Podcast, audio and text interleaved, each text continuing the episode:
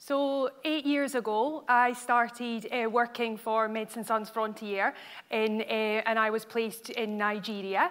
Um, I was super excited to go out for the first time to feel like I was doing good firsthand as a nurse in a very remote clinic in uh, Zamfara state, which is near the border of Niger. Um, the project was for children under five, and there was a great need there because at the time there'd been an environmental impact which had resulted in lead poisoning, causing thousands of children to die and a lot more to be developmentally challenged.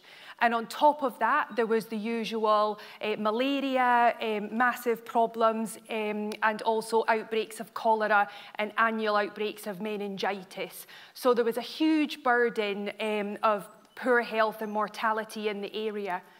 So I turned up to manage the local hospital and the outreach clinic there.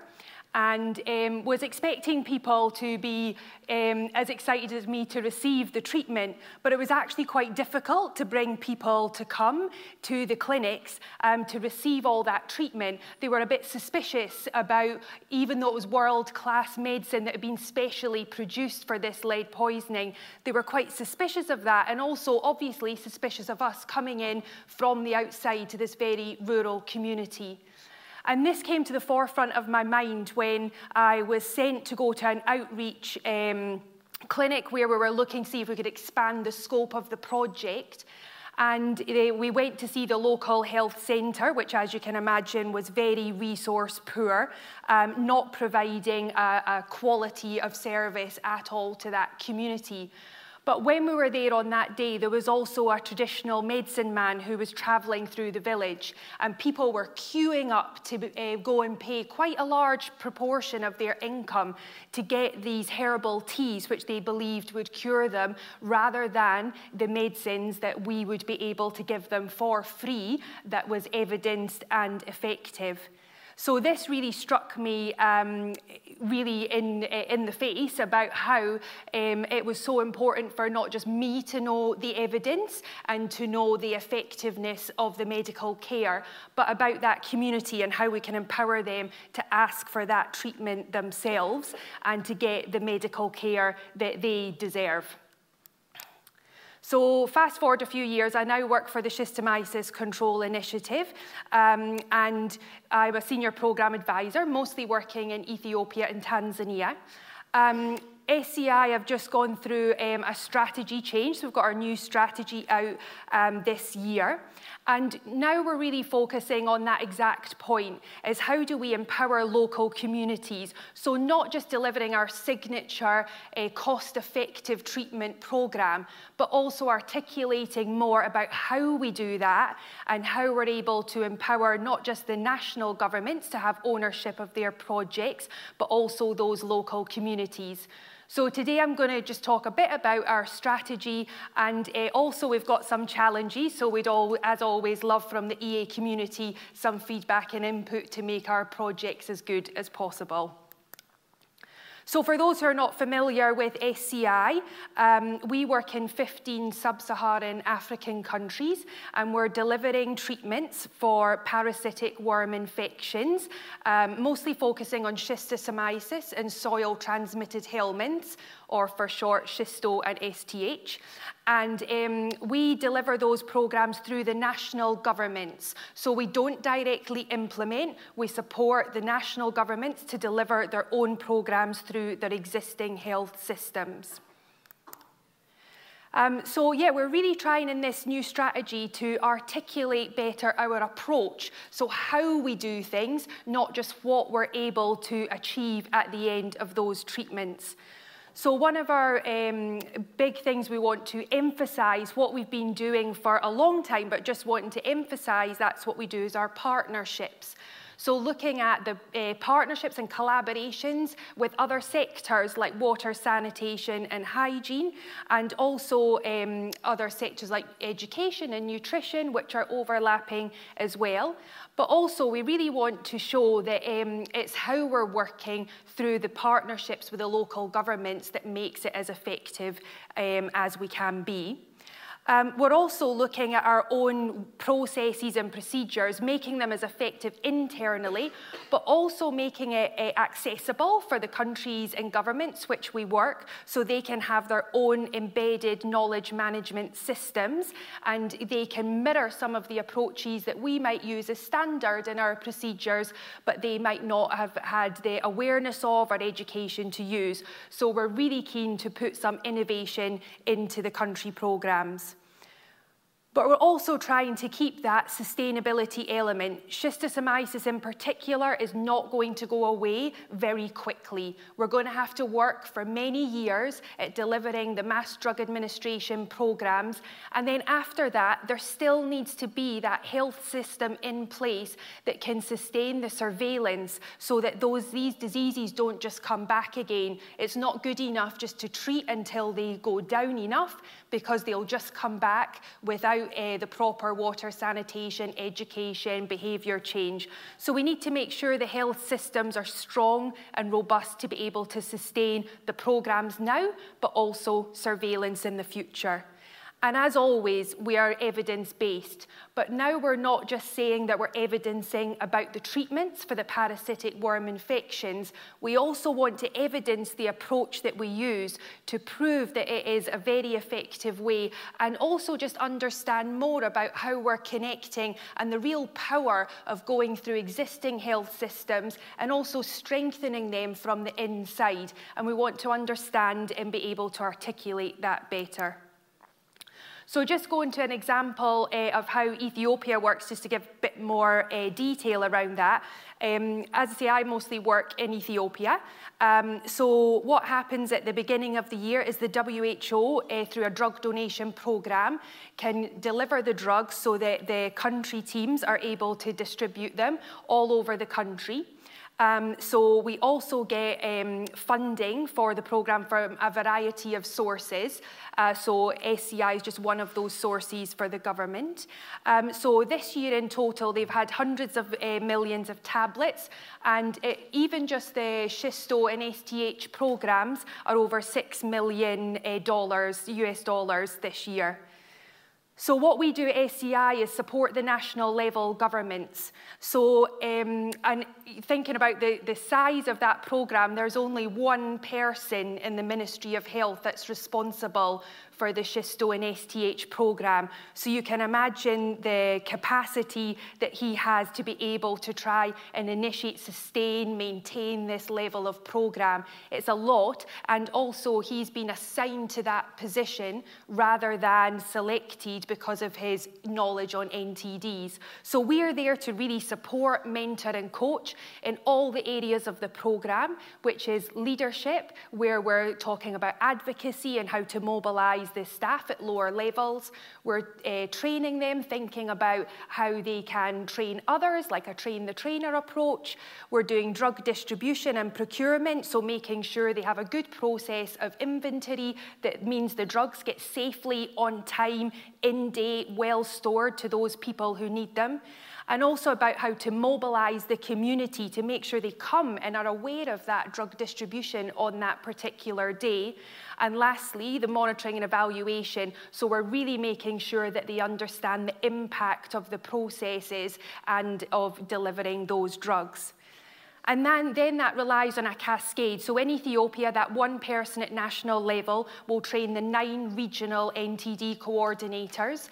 That's neglected tropical disease coordinators. They do all the neglected tropical diseases. So we have eight endemic in Ethiopia. Plus, they'll have to do malaria programs and TB programs. So you can imagine it's a huge volume of work they have to do. So we need to make sure that the packages are very easily accessible and understandable so they can understand, pick it up, and deliver a very good program that's safe. They will then train the district level coordinators. So we are working in fi over 550 districts in Ethiopia and they will then train the health extension workers. So this year we're doing over 22,000 health extension worker training, as well as the teachers in the school get training for awareness so they can support the health extension workers. That's all to deliver over 8 million treatments for schistosomiasis this year and 15 million for soil transmitted helminths. And then we need to make sure that they can monitor and evaluate. But actually, the impact of them being able to do that monitoring and evaluation is more about the accountability. So they understand that they can go to the funders and report back to them, in, including us at SCI, to show what um, they have managed to achieve and also really take charge and ownership of that programme because they feel that buy-in from when they see that the impact has actually improved. So we use this programme programme cycle to um, help ensure there's ownership and accountability. So, of course, our ultimate aim is to have disease elimination of parasitic worm infections. But it's not as simple as just sticking to the WHO coverage target of 75% for school-age children. It's actually we need to go above and beyond. So we're looking now at how we can reach those hard-to-reach children, the ones that don't go to school, that will receive the medicine at the school-based platform. We want to make sure that the children who are in refugee camps, who are nomadic, who maybe have to work from a very young age and are out doing the agricultural field work, are still able to get those tablets every day, every year when they are uh, at deworming day. But as well as alongside the disease elimination, we really want to make sure that there's strong health systems along the way. So we don't want to interrupt the health system by taking over or interjecting. We want to make sure that all the teams are learning alongside us through the whole journey to make sure there's that institutional learning that will never go away from these national health systems. And we need to make sure that they're robust and resilient. These countries often face so many disasters. For example, Liberia had to stop their program at some time for Ebola, and we managed to quickly engage them again. But we want to make sure that if there's flooding, national disasters, or other disease epidemics, that countries from now on can continue their deworming programs and to be able to make sure that it's not just always a standalone externally funded programme, we need to make sure that we can contain them to a size that's more manageable and economically viable so that the programmes can then transition into the mainstream health system. And that's more likely to be when we reach um, a, a, smaller proportion of treatments uh, annually and also definitely when we get into the surveillance stage because the health system system will need to maintain that surveillance level on their own. So this leads us to some of the challenges, is that um, we're really hoping that the governments will be able to think about their investment into NTD programs in general, but specifically uh, schistosomiasis and soil-transmitted helminths. We want to make sure that there's the political will to engage with these programs, that people understand what the complexity of the um, health burden is on these young people and the impact that it can have from very simple measures. So we want to create the political will, but also we want to make sure that that not only comes from us externally, but also from the community themselves we want to make sure that that community will be able to have a community, like create a demand on their own. If we think about what happens if something from, um, for example, if a train is late in the UK, people would be on Twitter, they'd be demanding a refund, and that is what then would happen is you create that demand yourself. But in communities that we work, they don't even have any expectation of a health service, let alone a quality health service. So that's what we want to make sure that the community know what is quality and what they should be deserving. And then we want to make sure that the health systems have that capacity, not only to deliver the deworming programme now, but it will change over the years. It maybe will need reassessments, we'll need to evaluate the data, we need to make sure that we have work alongside existing other NTDs, but also in terms of the water and sanitation sectors. So we need the teams to have capacity to be able to do that. So now our challenge is how do we transition from being a very cost effective uh, organisation who's horizontally scaled to deliver huge amounts of treatments with quite a small team but having a big impact to how we actually now in, um, embed ourselves vertically into the health system by making sure we get all those hard to reach children and eliminate the disease, by making sure that the health system is strong enough by making sure that we build that capacity. So that is now our challenge is to think about how we can effectively measure and also articulate what the value add is of our approaches and processes. Thank you.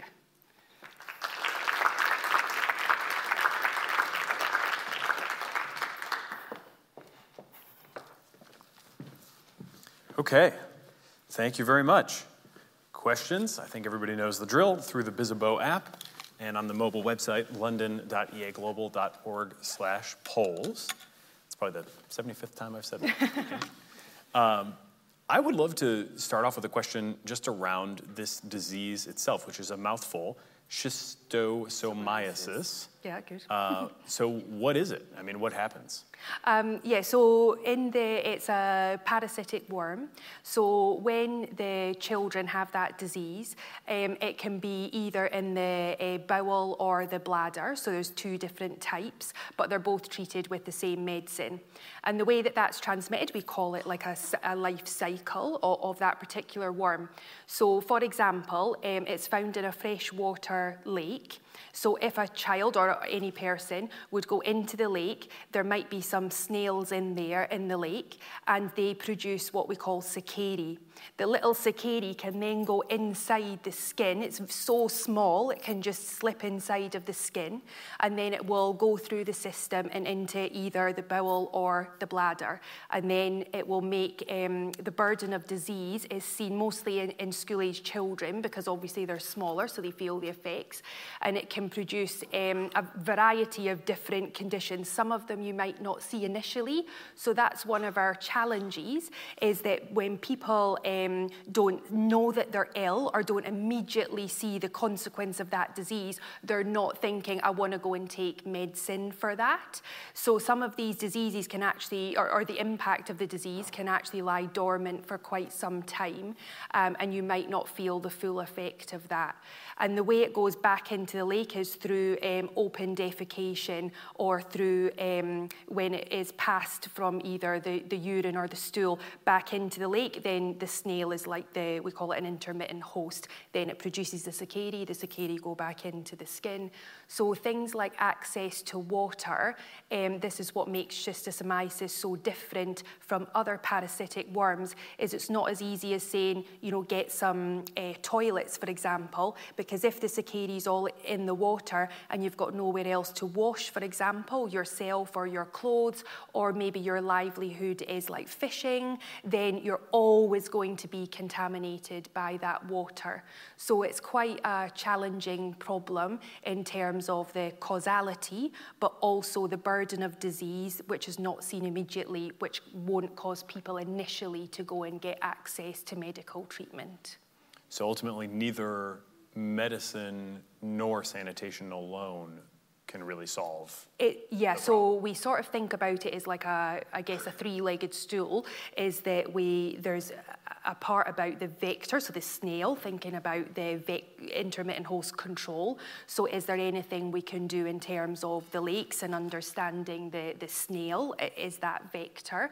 And then there's also the part, yeah, as you say, about the water and sanitation, but not simply having, um, you know, the toilet or just a little bit of water. It would have to be on such a scale that people wouldn't need to have the contact with the water, or they would be able, for example, if they're fishermen, to um, be able to protect themselves against that risk and understand the risk so much they can wear like the boots to protect themselves from the water as you say, with the mass drug administration, it's the most cost effective way for the control as a public health problem, control. But when we're moving to think about elimination of that disease, yes, you're right, you have to think about everything together.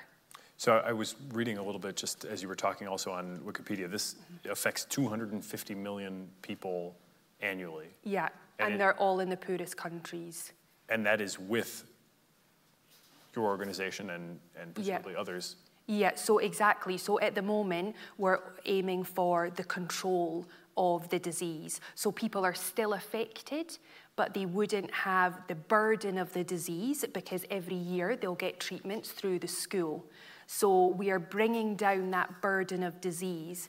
But in our new strategy, obviously, we know that's not enough just to control. We're now pushing to the elimination. So that's where you have to think that extra mile. How do you not just control? So the WHO recommends 75% coverage of all school age children to control the burden of disease.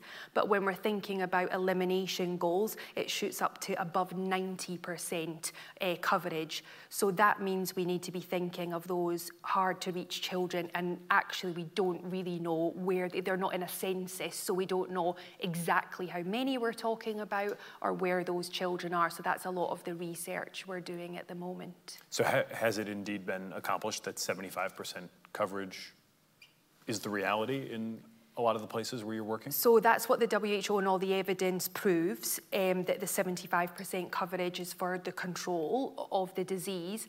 However, when you, like any research or, or, any evidence, you could actually say, how do you know it's 75% if maybe you don't have an accurate census to make sure your denominator, uh, the bottom number, is the one that is giving you the correct percentage. So it's like any research, you can find ways that you would argue that point, but definitely the overwhelming um, pool of evidence that's out there shows that there's a, a great impact on people's lives by reaching that 75%.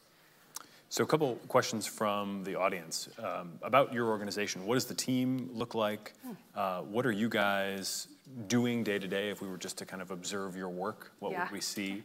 And what sort of skills do you feel like are missing from your team that you would love to add to be able to extend your work? Yeah, so that's interesting. So at the moment we have um, four main teams. So um, I'm in the programs team, and we're program advisors. So we have two or three countries each that we go out um, regularly. So, for example, I sometimes go once a month to Ethiopia for about a week, or um, sometimes you just go for training uh, to help, or specific times during when the drugs are getting given out.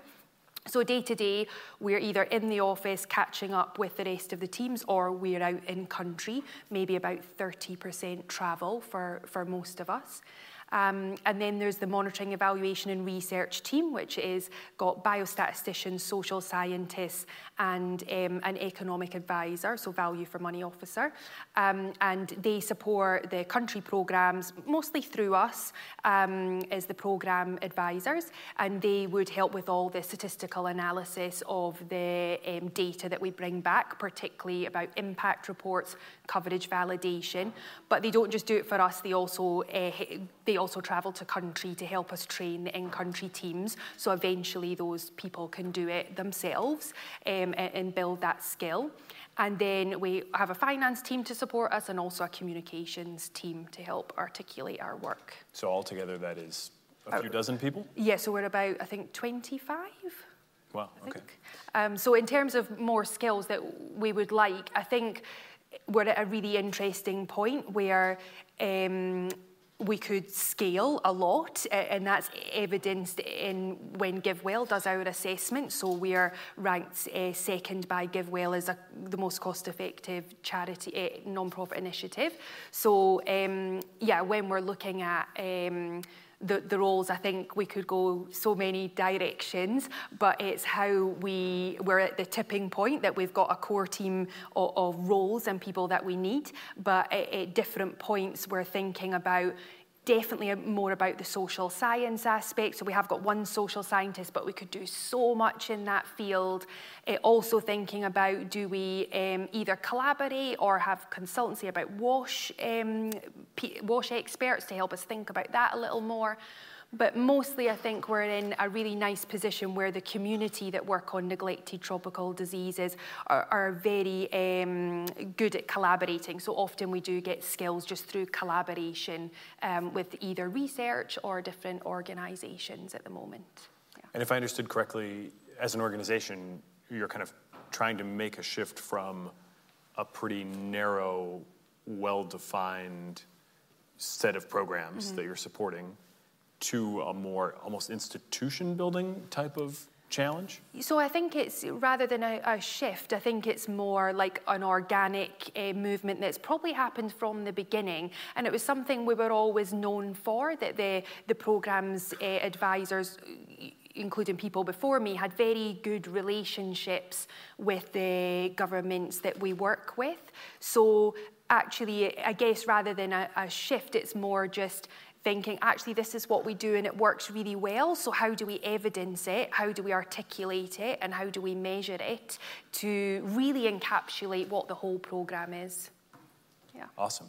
Well, unfortunately, we are already five minutes over time, so I think that's all we have time for today. But how about a round of applause for Carolyn Henry, ridding the world of schistosomiasis? Thanks. Thank you very much. Thank you.